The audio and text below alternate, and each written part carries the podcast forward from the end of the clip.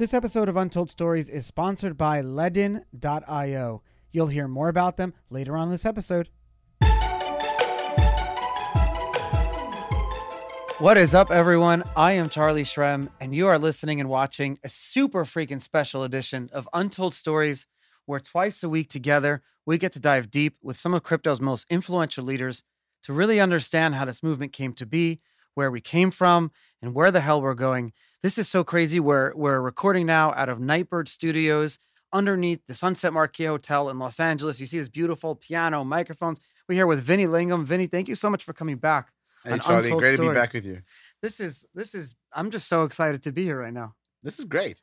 I know. This is um you know, you've we're in been Hollywood. I know, Charlie. we're in Hollywood. We're, We got we're crypto guys in Hollywood. How cool is that? making making movies, you know, you've done so much. You've done so much in the space and I was just thinking the other day how you know, going back to 2012 when you had started Gyft, there was really no way to sell Bitcoin or to do anything um, as it relates to our whole economy. And I remember a story being in, I may have told you this before, I was like in Banana Republic and I needed to buy a belt. And I just had some Bitcoin on me and I was able to go into Gyft and buy a gift card with my Bitcoin in the app and be able to buy what I needed to buy. And that, you know, in 2012 was such a big, I look back, it's almost 10 years ago. And the whole industry, uh, and you, and you're still in it. And we'll talk about everything you've done.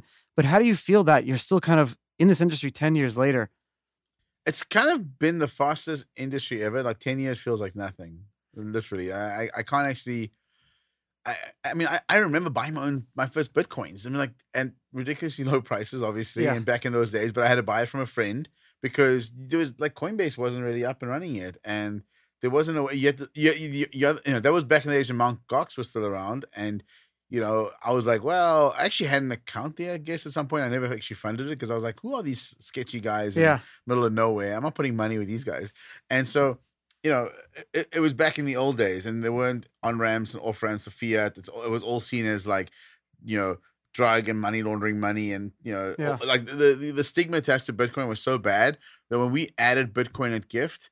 I got a lot of blowback from some investors and you know advisors and like don't touch this you're gonna get shut down look who got arrested at Silk Road blah. Oh, yeah. I'm like we're selling gift cards we're complying with like FinCEN guidance on uh, amounts. You couldn't spend more than two thousand dollars or five hundred bucks on a transaction, and so we had all these limits that was that was in place, and so I felt comfortable doing it. But and there was still yeah. demand. There was still a lot of demand because Huge. the demand for Bitcoin and being able to use it came from within.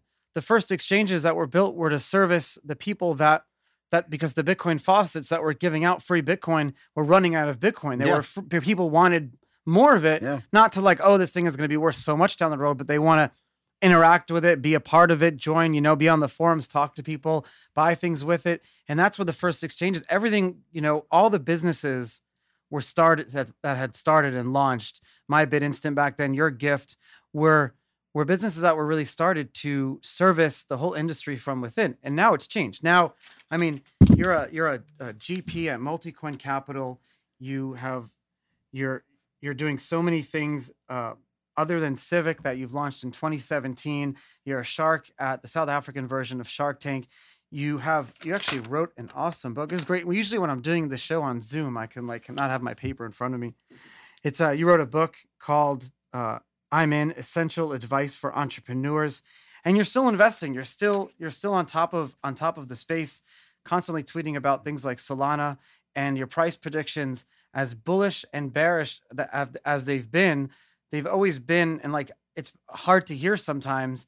They've been somewhat accurate and it's like, you know, going back to listening to our other episode together, you were listening to it and it's really great. And I was thinking about this the other day.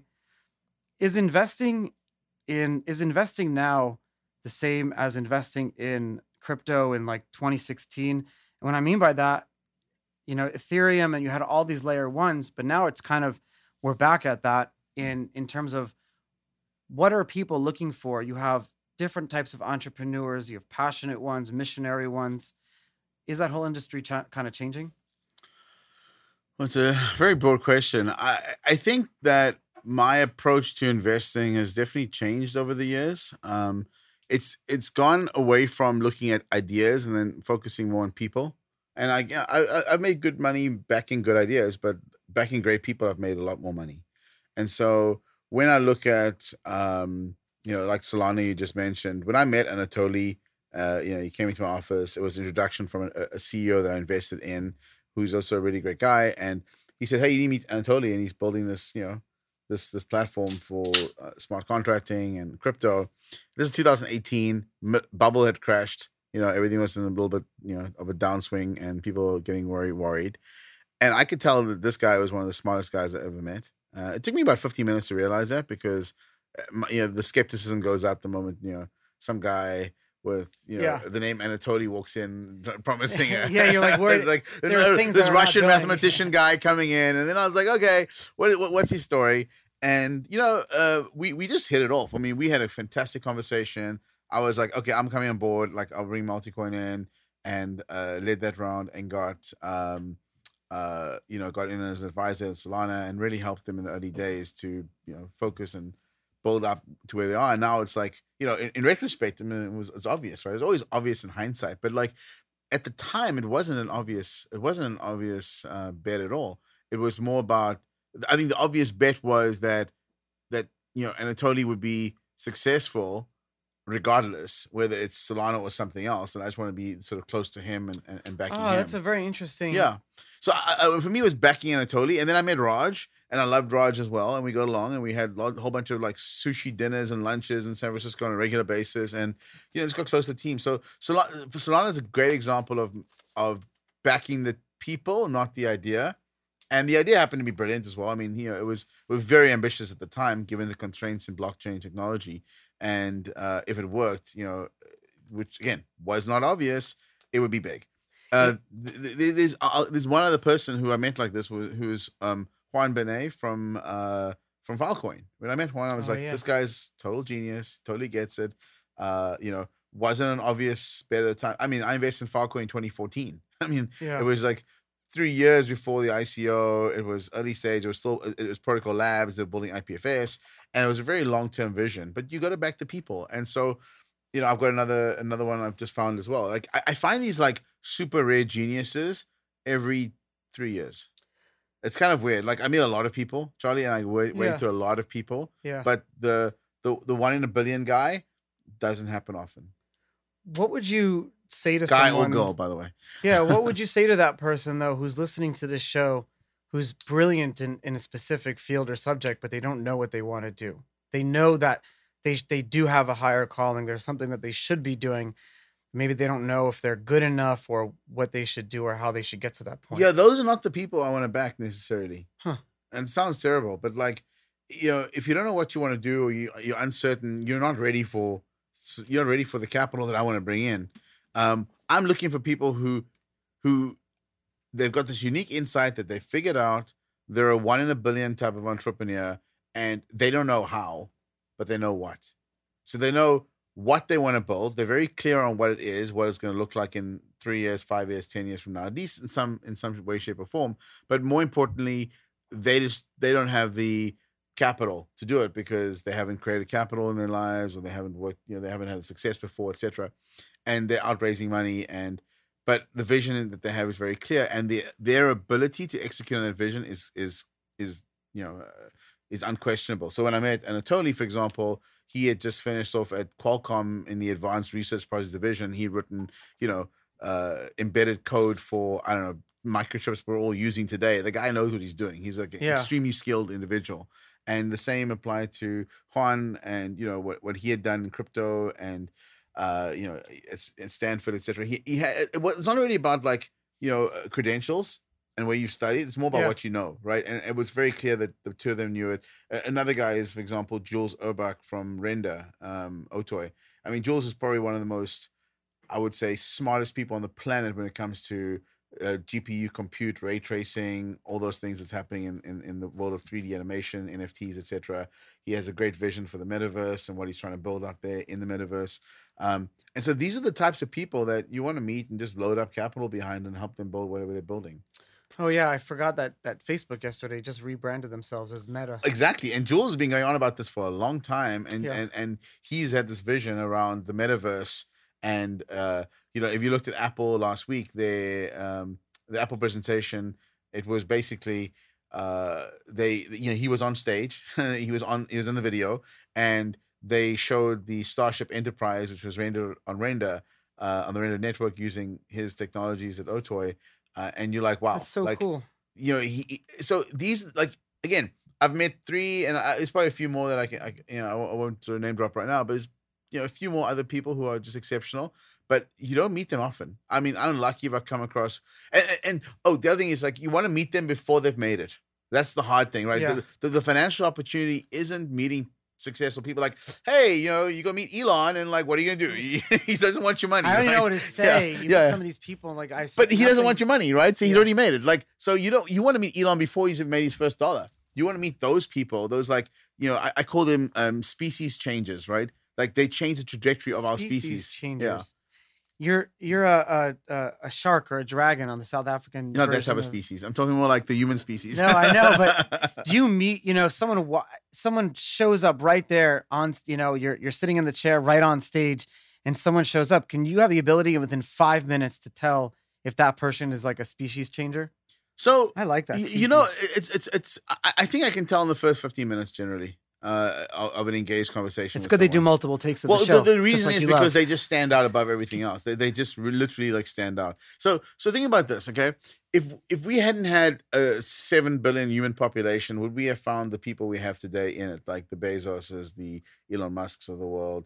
Like if we were at subscale, we had hundred million people, you wouldn't find exceptionalism at scale. Because like these people only appear one in every 500 million births or one in every 250 million births or whatever that number is. So you've got this like you know, this need to have as many births as possible in order to find these people. And it's not just genetic, it's a function of genetic and timing and environment. But it's very clear to us as human population scales, we find species changes. We find, people that uh, can change the trajectory of our lives on Earth, that can create massive amounts of uh, value for humanity.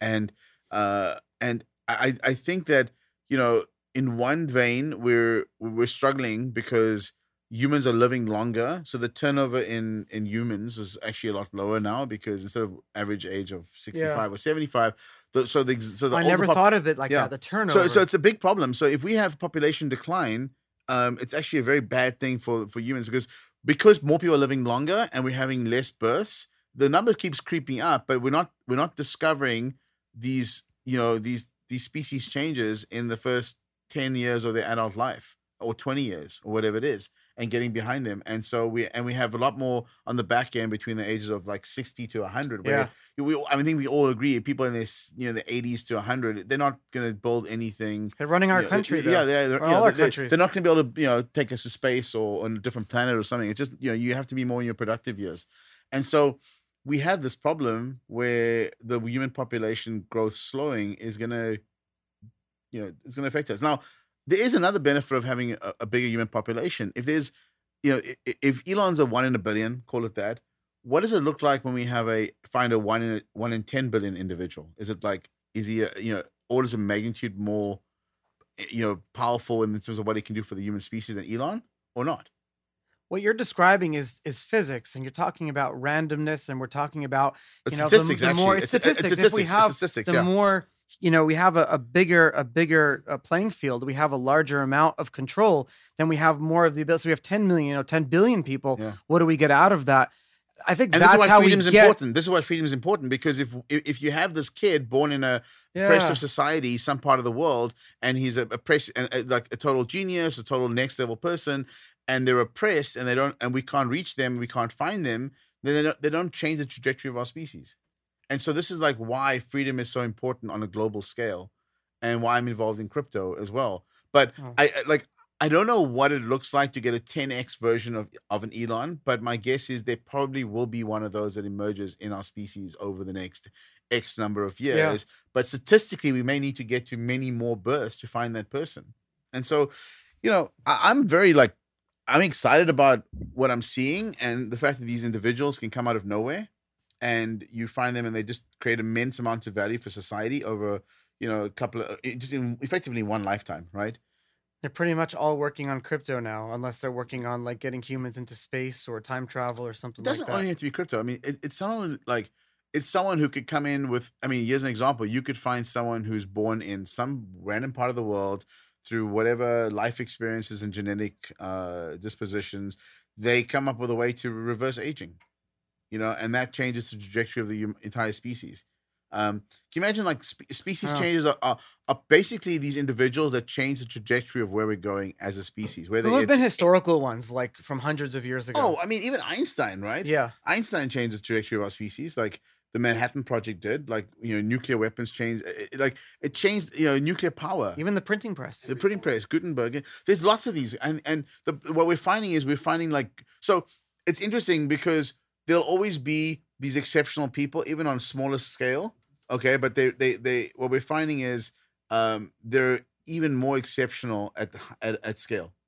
So, and you can look at some autistic people out there who just do these amazing mental calculations, which are just mind-boggling. Like I've seen people do like Yeah. fifty thousand digits of pi, and yeah. you know, like it's crazy stuff like that. These people don't. If you only had a million humans on the planet, you wouldn't find a person that could do that. You wouldn't find a person that could do all these different things. And so, the size of the population, I think, opens up the possibility to these crazy mad geniuses emerging.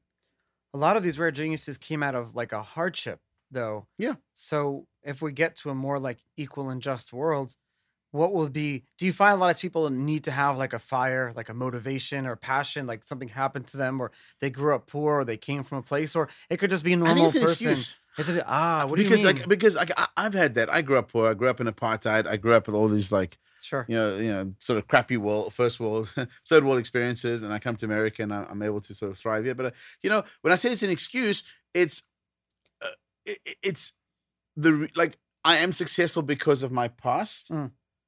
But if it wasn't that past, I probably would have still been successful given a different trajectory, and I'd have Ah, something else. Maybe even more. Well maybe or maybe less Or but I- different. but i could uh, but the, the, the point is it's really easy to put it to your past and say it's because of that they're successful but you could have been successful on another journey as well so i, I don't think it's like always blaming so the way i explain to people the way i think about this is um you know when you're going through tough times it's more like resistance training Sure. you know you're building stronger muscles you're doing you know you, you, you through it it does take time and it does like it does steal from your life force to some extent when you're trying to build up uh eh, going through tough times it does strengthen you but you know without it could you have run harder and faster to your point like could you have been more successful Yeah. Where would you be if you didn't have the traumatic event? Where would you and, be today? and you can't run these experiments in real life it, doesn't work that way Yeah. so so it's easy for us to just go back and say you know it was because of this i'm successful but you know the alternative could have been uh, you put you in the same place you just don't know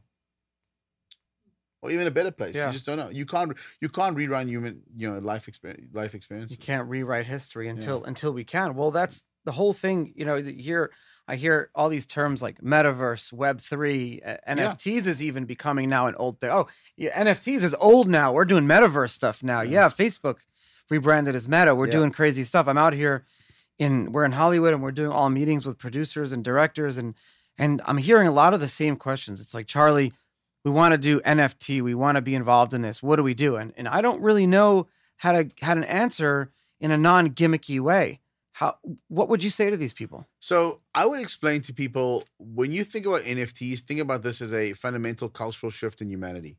Okay. And what I mean by that call is Shuckhead. yeah sorry? no no no a friend Oh, so so it's a cultural shift because we've grown up with the culture and and if you think about a, a Mona Lisa, right? If you put the Mona Lisa in your house, people will be like, you know, obviously flocking there, they want to go see it, etc. And you put a fake version of it up, a lithograph, eh, no one gives a shit.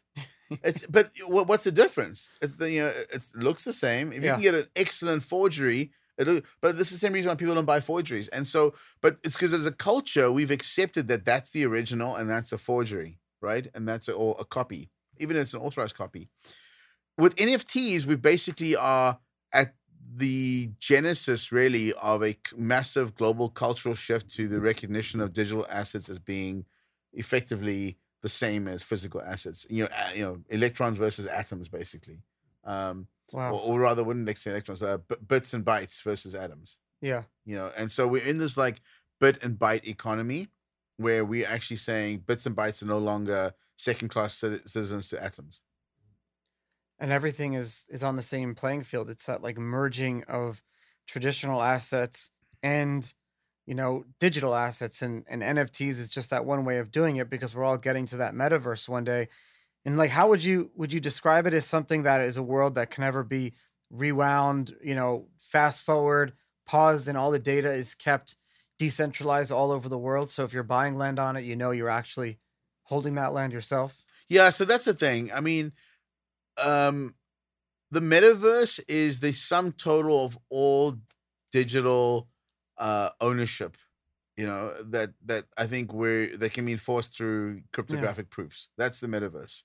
And so what I mean by that is, look, Facebook can build their own world.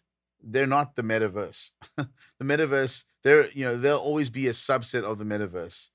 It's like you are you know your identity is a subset of who you are and people don't quite get that so the metaverse exists already you're saying well let's let's delve into this quickly your identity is a subset of who you are so you see yourself as charlie shrem but you're more than your identity and so your your your psyche your spirituality your physicality the identity given to you is a recognized identity by U.S. government, Yeah, yeah, wherever yeah. it is. So that your identity is always a subset of of of the whole of who you are.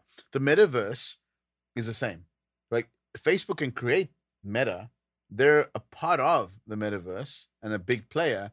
They can't, you know, they can't be the metaverse because the metaverse, by definition, is everything that's digital and where rights and ownership is enforced, etc., etc. Guys, we need to talk about how to use your Bitcoin and your USDC to earn you interest and make you more money. To do that, we're going to talk about our newest sponsor, Ledn.io, a much better home for your Bitcoin. They're amazing. They're a secure, simple, and easy to use platform for managing and growing your digital wealth. On Ledin, you can earn interest on your Bitcoin and on your USDC with some of the industry's best rates. Earn 6.1% APY on your first two Bitcoin and 9% on all of your USDC. That's right, all you need to do is deposit your coins and you'll receive steady payouts at the end of each month just for leaving your coins with them. 6.1% on Bitcoin is pretty huge. You don't find that same kind of return elsewhere without taking a much greater risk. And 9% on your USDC, Think about what kind of rate you'll get if you had dollars sitting in your bank's savings account. Probably almost nothing. If you've got dollar savings sitting around, this seems like a no brainer. All you need to do to sign up with Ledn is send a bit of Bitcoin or USDC their way and then sit back and let the interest accrue. So, what are you waiting for? Go to untoldstories.link forward slash Ledn to start earning interest on your Bitcoin or USDC today. That's untoldstories.link forward slash Ledn. You're going to love them. Enjoy. Oh, that's such a brilliant thing to think about. And you have to have transportability, interoperability. Mm-hmm. Is it going to be like the Web3 is built on these rails of different blockchains and layers, layer ones? I mean, how do we foresee this thing 10 years from now? I'm trying to like wrap my head around the technology behind it and really the the value proposition too. So I think this is a, a a banner year for NFTs, where a lot of the mints and stuff and the original stuff that comes out will be highly valued in a decade from now. I mean, you just see CryptoPunks, etc. Really, you're at like any any NFT basically that Well, not like the stupid. so ones, so let's start. Well, let's, experimental. let's start with like uh, I'll use a good example. It would be you know CryptoPunks, right? Yeah. So CryptoPunks are valued at like I think the floor is like four hundred thousand dollars or five hundred thousand dollars right now in a CryptoPunk. There, uh, you know, there's a limited number of them, but there's an effectively unlimited number of social media accounts. Yeah. If Twitter and all these other services out there start um, validating these uh, images, if you want to, you know, Oh, if you want to, if you want to flex, you know, there's only you know whatever ten thousand people that can have you know a certain uh, in a collection. They can have a certain image. So like I have a Degen ape as my um, Yeah. as my my Twitter profile picture. Have There's only ten thousand apes up there, right? Yeah. So the moment Twitter says, "Hey, you can have an ape," and everyone can have a unique ape, there's only ten thousand of these apes out there. And what does that mean? That means that not everybody can afford to have one, even if they wanted one. And if for some reason this community is seen as a very cool community to be part of, people want to own it, they'll pay the rights to own the image, and you know, but the price will rise. And I think we we don't even we don't even have. I would say we don't even have millions of of NFTs yet. Well, we probably have millions, but like pro, profile picture NFTs, maybe maybe a couple million. but there's billions of social media profiles out there and billions of people online. So so if you want one of the original ones or one of the early ones in a couple of years when all these social media firms are busy validating profile pictures on and even Twitter is doing the gallery as well. If you want to show that, you know, show off your your Yeah. NFT gallery, you have to own those pieces of art or digitally. And Wow. so so it's it's like like Twitter is going to become like the Venice Beach of of digital art. Because when you go to my profile, you can be like, Vinny's got a punk, Vinny's got an eight. Yeah. Got- wow, that's pretty cool. You know, and some people choose not to show it off, some people choose to show it off. I mean, I just I'm gonna just have a cool profile picture. That's it. But um maybe I'll put some NFT art there, but it's not for like flexing value. But some people like to flex value. Some people like showing they're part of uh, you know, Bored Ape Yacht Club. But or right now, whatever. you can post CryptoPunk number one, you know, the most expensive one, Mm. as your profile picture if you wanted to. but you can't but- verify it. in so in the coming future, Oh, you won't be already- able to verify. oh, so you, so you can't run- verify it, and that's the next step. So Twitter's that- already announced this. They've already shown the they've already shown the demo videos of this. It works. They're going to verify profile pictures. so if and they will not be the first. They will not be the first. They will not be the only ones. But even if it was just Twitter, the whole metaverse. the whole metaverse will. Your avatars. Um. Well, they're not the only ones. the web 3.0 the whole web 3.0 as it talks like all that data doesn't exist in one place so like yeah if twitter goes away or something it's all Exactly. kept everywhere yesterday we were watching zed run you know it's a it's a it's an nft I have. I have. platform. A, I have. I have a Oh, horse. you have a horse? Yeah. We're, we're, we're watching a horse race. Yes, they're like It's watching. It's great. You can breed your own horses. You Yeah. can you can you know train them. You can do all these sorts of things with them. And it's and you're watching these horse races. People are earning jobs or economy, Yeah. digital economy. And so, is this accurate with the metaverse? In the metaverse, you'll be able to Yeah. take your horse and then potentially loan it out to someone in a different game potentially, or you know you can have just it'll all be interoperable. It'll all It's going to through. be. It's going to be. It's going to take time, but it's going to be interoperable. You're going to have bridges between between chains and whatever else. your um your thesis at, at multicoin is is kind of is kind of like making capital markets more efficient how how do the capital markets come in here like liquidity pool borrowing against your horse is that you know people can fundraise to to buy like i just think of all these different possibilities So, uh, like, my th- my thoughts on this are yes. So DeFi was really a big play into into capital efficiency. However, you know, you still have other ways to do this as well. So, um, you know, I- I've seen pretty cool uh NFT financing sort of uh services out there. Um I, I'm actually a big fan of what's going to happen in DAOs over the next five years. I think in five years' time, DAOs will be the biggest threat to incumbents, banking world, Yeah. else, uh, because capital allocation decisions, uh, co-investment vehicles, uh, you know, this is going to disrupt Wall Street in a big, big way because like you'll be able to put your money into into DAOs. They'll also become very like exclusive groups of DAOs. So, and those exclusive groups people want to get into. Like, would you want to get into a DAO with like you know five it's or like ten of the club Yeah, exactly. it's a decentralized so governance So humans are taking everything humans are very fond of tribalism. We like forming tribes, and so we're gonna we're gonna basically form digital tribes over the next five years in the metaverse, outside the metaverse. Doesn't matter. It's gonna be crypto based. It'll be DAO based for sure, and there'll be a club where hey, listen, here's a million dollars entry fee. Uh, you know, Vinny's in, Charlie's in, these other 25 people are in. It's a DAO. Everyone has the same voting weighting this is your entry fee to get into the club and it's invite only and once you're in it's fully autonomous we just we, we you know we vote on our phones or we oh we God. sign stuff and we agree on certain deals and then people come to us like i had this cool idea i'll throw it out there um i had this cool idea for setting up a nft buying club where you basically have you know a hundred thousand dollar buy-ins for maybe you know a hundred Yeah. people or something like that so um then you got like 10 million dollars and every time an nft launch happens they go to the dao and they apply and i think like flamingo dao there's, there's something kind of similar but you know a little bit more exclusive and it's you know kind of an invite only dao and then new projects can approach the DAO. If the DAO gets a certain threshold, 66% or 75%, then we are guaranteed a thousand mints or whatever it is, or 100 mints uh, for each person, one per person, or whatever the number is. And with that minting, you basically, the project gets guaranteed revenue, and it's a good signal indicator to other people that, hey, this sort of kind of elitist club DAO uh, people, and these people who buy it are going to hold it. Like, you know, you know, Yeah. if our DAO gets it, we hold them for two, three years. It makes people feel comfortable that we're buying the NFT for long term investment. It's good for them. So if someone created a, like a club like that, that would Yeah. be pretty powerful, and then be totally decentralized. There's a there's an NFT conference going on, I think, in New York City in a week or 2 So Mhm. there'll probably be a lot of people doing doing things like that. How how do you have price discovery? So NFTs, the the point of them is that they're they're non fungible. There's one of one or whatever. There's like a one of a thousand pieces of, but they all have different attributes or whatever. But how do you have price discovery for them? How do you have borrowing against it and things like that? Still very new. It's still very early. I mean, there are sites that do it. I mean, you can borrow money against a punk. It's pretty liquid. Um, oh, wow. Yeah, so they, there- there's to do it. Um, you know, the the problem with NFTs right now is it really serves a lot of the people who got in early. I think uh, That's it- always the problem with yeah, early technologies and- and, and- distribution. exactly, and so a lot of the major wealth buildup is with early adopters, which is fine. I mean, Yeah. it's not a bad thing. In but- um, But like NFT, like I have this thesis on NFTs that the drops are going to become free. So that you're not actually paying, you maybe pay like a small amount, like 20 bucks, 50 bucks, some- some small amount, but the drops are going to become bigger and free.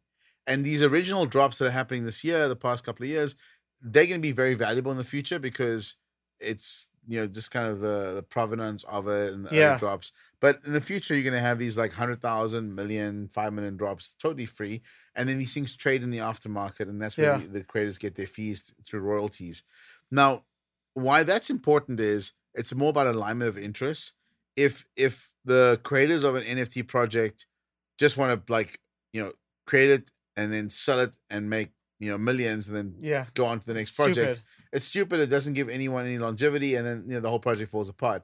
But if they're like, look, this is our plan. This is what we're creating for the metaverse. We're creating these avatars. We're creating this um, different view of of of reality, and you can own a piece of this, and it's you know it's free or whatever. Take one of these uh, or mint one at a very low cost, or get it because you're part of another group or wh- whatever affinity group you have.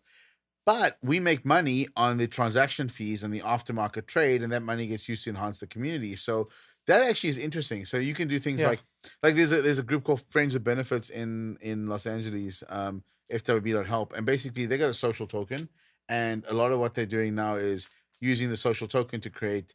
Uh, making a club that people want to be part of and you know, host parties and whatever else. So, so I think like social tokens are really, really interesting when you commingle what happens virtually with the real world. So what happens in Discord servers, but then you get together Yeah, in the real world as well.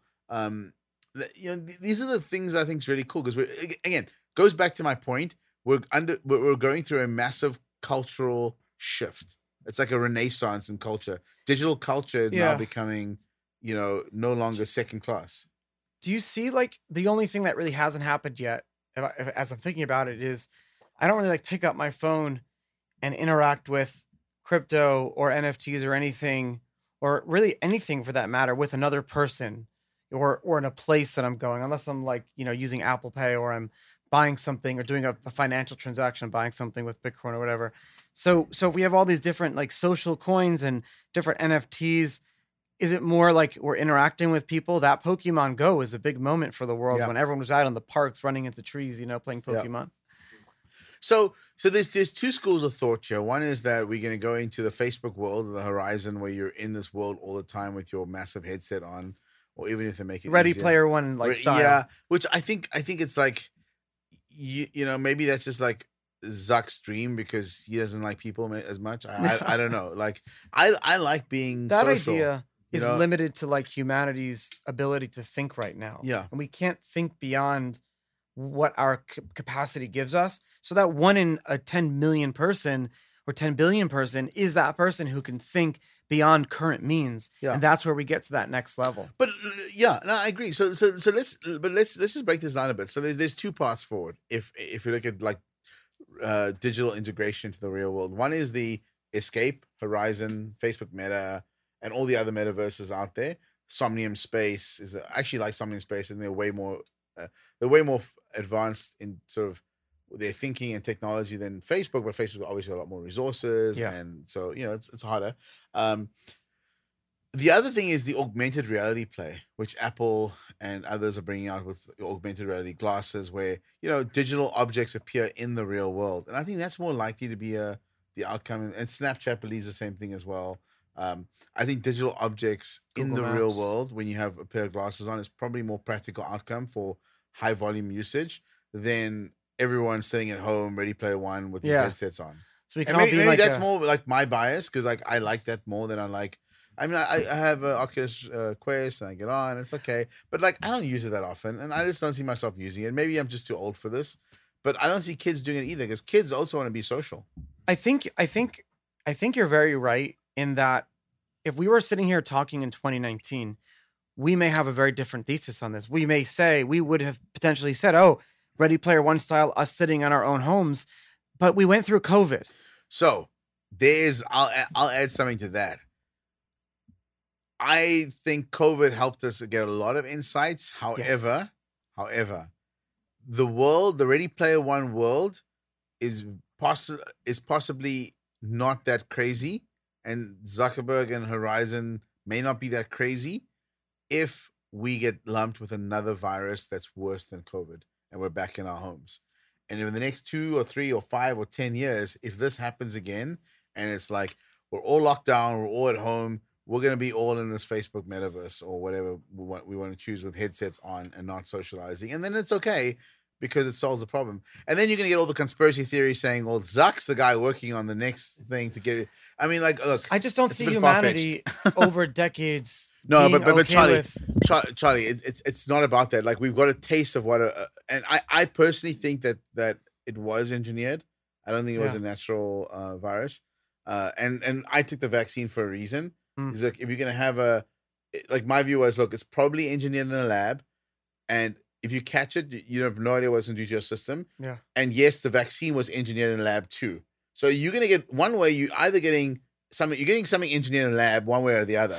And I, quite frankly, I'd rather trust like Yeah. I'd rather trust Pfizer, Moderna, Johnson Yeah. Johnson than some random unknown lab that engineered a virus. And so I took the vaccine because on a risk adjusted basis, it seemed like a good idea, and I'm I'm fine with it. But this is my point: like we were able to solve this problem and pr- produce a vaccine in record time. yeah, What happens in the next one is way worse and takes longer to do it, and people are stuck at home in full lockdown, and it transmits worse, and hospitals like we've seen this happen before. I don't think anyone in a in a clear like state of thought can say this will not happen again. right. Like you cannot possibly say to yourselves, never again will we go into lockdown. I'm sorry, it's just like it's not. That's why I live in Florida. Well, you know, it could, It's like a free think, state. think of it. No, but even if it, even You're right. Florida. What if you have to? Like, what, if it's even something where it's like what worse? if it's worse? What if it's, if You it's like have to be in your house? an Ebola yeah. version of COVID, where people Yeah. are start dropping down and bleeding in front of you, and you just have to stay home. the sickness, as they used This- to call this- it. Yeah. yeah. If that happens, and and by the way, we it's very clear that these viruses can be engineered. So if someone engineers an even worse virus and the whole world, go, world goes into panic, governments will lock down. We saw freaking, you know, the National Guard on the streets here in in, Yeah. in California during lockdown. Like they were driving up and down the street. Like this was going on, right? So, like, call me a little bit paranoid, but I think it's great that we have both paths. One being augmented reality for when things are okay, and the other one being AR when for things are fucked. We've- frankly. Fine. So we, but we've built our whole world around like us interacting with dozens and hundreds and thousands of people in big places, and we've built our governments around that. We've built our governments around So that's town exactly it. halls. You know, digital. what happens if we can't have town halls anymore? we will have it digitally. We'll have digital town halls. We'll have digital government And a centralized server. Well, not necessarily. I That's mean, my w- fear. w- w- so web, WebRTC is pretty good. Um, there's lots of guys working. I mean, you know, you look at what's happening in. Look, we can decentralize it. I don't Yeah. think you, I don't think you can you can stamp out free speech online anymore. I mean, you've got Tor. Fi- Filecoin is phenomenal. It's very optimistic. I IPFS, with you. I- Yeah. IPFS is uncensorable. You cannot censor IPFS. And so Filecoin, IPFS are going to solve a lot of problems for us on censor- censor- censorship and, and decentralization. You're you're super bullish on Solana. Tell me tell me why because um, I'm always trying to keep my finger on the pulse and everything, and I'm Mm. I've been studying it a lot. And I actually had we had them had them on the show, but um, it's super fast. So Solana is phenomenal on a number of different levels. They've solved, um, you know, so they solved for the fee problem, which is, you know, it's been an issue since Bitcoin day one. Yeah. Uh, well, uh, not I wouldn't say day one, but Bitcoin like 2017. Um, you know, and and the unwillingness to sort of focus on uh, throughput versus versus uh, cost uh, on Bitcoin has been a problem. Like like you know one megabyte blocks, sure. Now I have to go to level two scale, layer two scaling, and you know it's taken years and years. And Solana's basically captured a whole different market, and Ethereum's had the same problem with gas fees as well. And so Yes. Solana's really solved the sub one cent transaction fee problem elegantly. It works. It's fast. I use all the time. Like you can send money from Coinbase to your What's the Solana wallet trade-off? in Like, less than a minute. What's the trade off on the other side? Like, what's the securitization? So the security is so. The, so the biggest criticism of Solana right now is the centralization. It's like you know, uh, basically the the validators that are Yeah. running and and. I mean, it's one of those things when I met Anatoly and we we discussed it. It was very clear that you can get to like fully decentralized system at scale, and, and it would take a while to It's get a there path. it's been it's been live for like a year and a bit, year and a half. Yeah. Like, like people are just like Ethereum and Bitcoin are way more decentralized, sure, but they've been around for a decade. and They s- were centralized, both Absolutely. Bitcoin and so that's the thing. Exactly. Decentralization is a path. You have to have the tools built in. Exactly. So so i- I'd say it's reasonably decentralized right now. Where Okay, good. you know, like for for for most of the value that gets transacted on Solana right now, there's absolutely zero incentivization for anyone to like you Yeah. know, behave badly. At, at- even at the current scale, and probably even five or ten times the scale right now, Bitcoin, you know, it has to be decentralized. I get it Yeah. because you know billions and billions are being transacted on it every single day, and it's a, it's a trusted network. But it, you know, I don't think the battle is between Solana and Bitcoin, and yet maybe one day, but not right now. It's between Solana and Ethereum, but I don't think it's a battle. I think it's like a coexistence. I think it's like Microsoft and Apple, when they coexist, serve different markets, different needs, Compete with each other. compete with each other. You know, Solana is like ultra fast, cheap transactions. It's like the Microsoft way. It's a different, uh, whole different language. Uses Rust, and you know, Ethereum uses Solidity. It attracts different investors. W- w- The one thing I, I will say is, so Ethereum's tool set is way more sophisticated and advanced because they've been around a lot longer, and and there's more there's more developers on it, etc. But Solana is growing at a rapid pace. So, and the reason for that is developers in, in other parts of the world can't afford to use Ethereum. They can they can build on sort of maybe layer, maybe layer twos, but they can't build on Ethereum as a layer one. It's fifty dollar transaction fees for test transactions is just ridiculous. Like it's like the whole day salary. So they're all switching to Solana.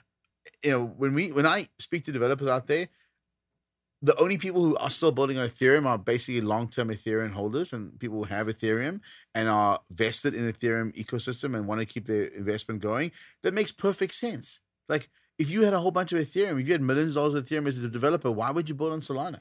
yeah. So here's the, the thing: like Ethereum is really good for the people, for the incumbents, people who've created wealth, and uh, they're sharing in the 500, you know, billion dollars of wealth creating Ethereum, and they're going to put all, uh, consensus and Joe It's Lubin. stake. Like Yeah. they're gonna put all their money and all their efforts back in Ethereum, and they're gonna make it a better a chain and fix it up and do whatever they have to do, and it's great. And they've got the financial motivation to do it. You're never gonna convince them to go. Bull- like, why would you go work on Solana if you have no, no, of piece course. of it? And you're So- gonna have all these different competitions. So Solana has got fifty billion dollars plus the market cap roughly right now, and that's created a lot of value. So a lot of developers who've got value out of that are now developing and trying to enhance the value there. The question is, can they accelerate the growth to a five hundred billion dollar chain faster than what Ethereum could do it? Looking back historically, and create more wealth in that for developers who then double down and keep building more. Ah. So that there's this wealth effect that you get from developers making money out of owning a piece of the chain is what basically pulls more people in, more projects in, more thought leaders, more whatever. And so Ethereum has that that that flywheel effect going. The question is, can if can uh, can Solana do it? And the answer is absolutely yes. I think. Uh, I think Solana can definitely move faster. There's different applications that can be built, better applications that can be built that cannot be built elsewhere. And if those applications take off, and things like Raydium and Serum, like that stuff can't be built on Ethereum. At what point does a blockchain move move on from that needing to like constantly having to uh, outpace itself or outpace its competitor?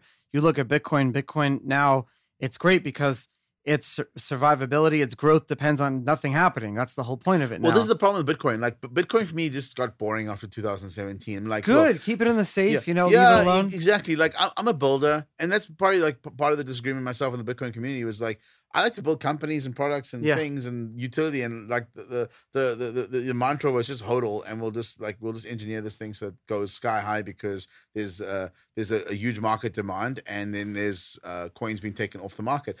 Hey, it works until it doesn't work, and Bitcoin's probably going to go to a couple hundred thousand bucks pretty easily in this cycle, and it's not fun. Like making money for me is not that. It's not as much fun as actually I building see stuff. what you're saying. Like I don't like I don't want to put the coins in a safe and leave them and forget about them. I want to build stuff. Timing is everything, right? Time is the most finite resource in the Yeah. world we have. Yeah, exactly. So like I think blockchains for me, what captures my excitement about things like, you know, Solana, and Filecoin, and Falcons are the new virtual machine and stuff, like you can build really cool applications and that's fun. Um, with Bitcoin, you have to rely on Lightning and you have to rely on the Bitcoin developers to build stuff that, you know, and and there's a community of people who want to do that and are financially motivated to do that. They've created millions and billions of dollars for themselves. Great, go and do that. But like it's just really hard building My- on Bitcoin. my And- and I tried. I tried with Civic. No, no. My theory is that Bitcoin will become the the stable coin. Well, that's the that's the general consensus, but it's not going to be where all the fun stuff is. No, and it's fine because you don't want anything. You want it Yeah. to just be rock solid. It's like we talked. I had a podcast guest and we had the last fiat domino. Is that um, we talked about how the reason the dollar survived until this long is that there needs to be that one stable, that last domino that protects all the other dominoes from continuing to fall. So you need that one, and in, in crypto, we're gonna need that one too. Absolutely. I think Bitcoin is it's I think it's critical for the crypto ecosystem that Bitcoin sits at a 40 to 50% Mm. uh, Bitcoin dominance. I think it's super critical. If it goes below 40%, it's published and looking bad. And if it goes above 50%, then you know, alt's probably going to rally a bit. So like that's kind of the range right now I'm looking at. Um, and I, I think it's important that Bitcoin being the the sort of major trading pair for you know most cryptos out there, and you know USDC is probably you know grab some of the market share. Yeah. Um, I, I I think it stabilizes the the ecosystem. So when I tell people coming into crypto, is like they ask, "What do you buy?" I said, "Look, you should probably just index to Bitcoin first of all, the market cap. So buy fifty percent Bitcoin, and this is for people who are conservative, right? oh, this If is interesting. Yeah, thought, yeah. if you're if you're a conservative coming in, want to get your your beak wet, so to speak, put half the money in Bitcoin, put like ten percent or fifteen percent in Ethereum, then go and put the other thirty percent things like Filecoin, Solana. Uh, I like Render as well, and like you know whatever, like spread around a couple of things Sure. that you, really like. Go for some Shiba Inus and Yeah, meme yeah. stocks. Just And go have fun and play and build. play and learn, right? And if you're really conservative, just buy Bitcoin, okay? Uh, Which is fine. If you really just want to have some crypto exposure. or the futures ETF. yeah, oh, that's another, that's a whole different discussion. it's part three. Yeah. Vinny, thank you. I know you have to go. Thank you so much, and Thanks. and and, and, and Nightbird Studios for having us today, and and I really appreciate. it. I can't wait till we do another show together. And happy Halloween, and uh, it's going to be a lot of fun this weekend. This is fun. Thanks, Charlie. Good I to be here. appreciate you. See you, man.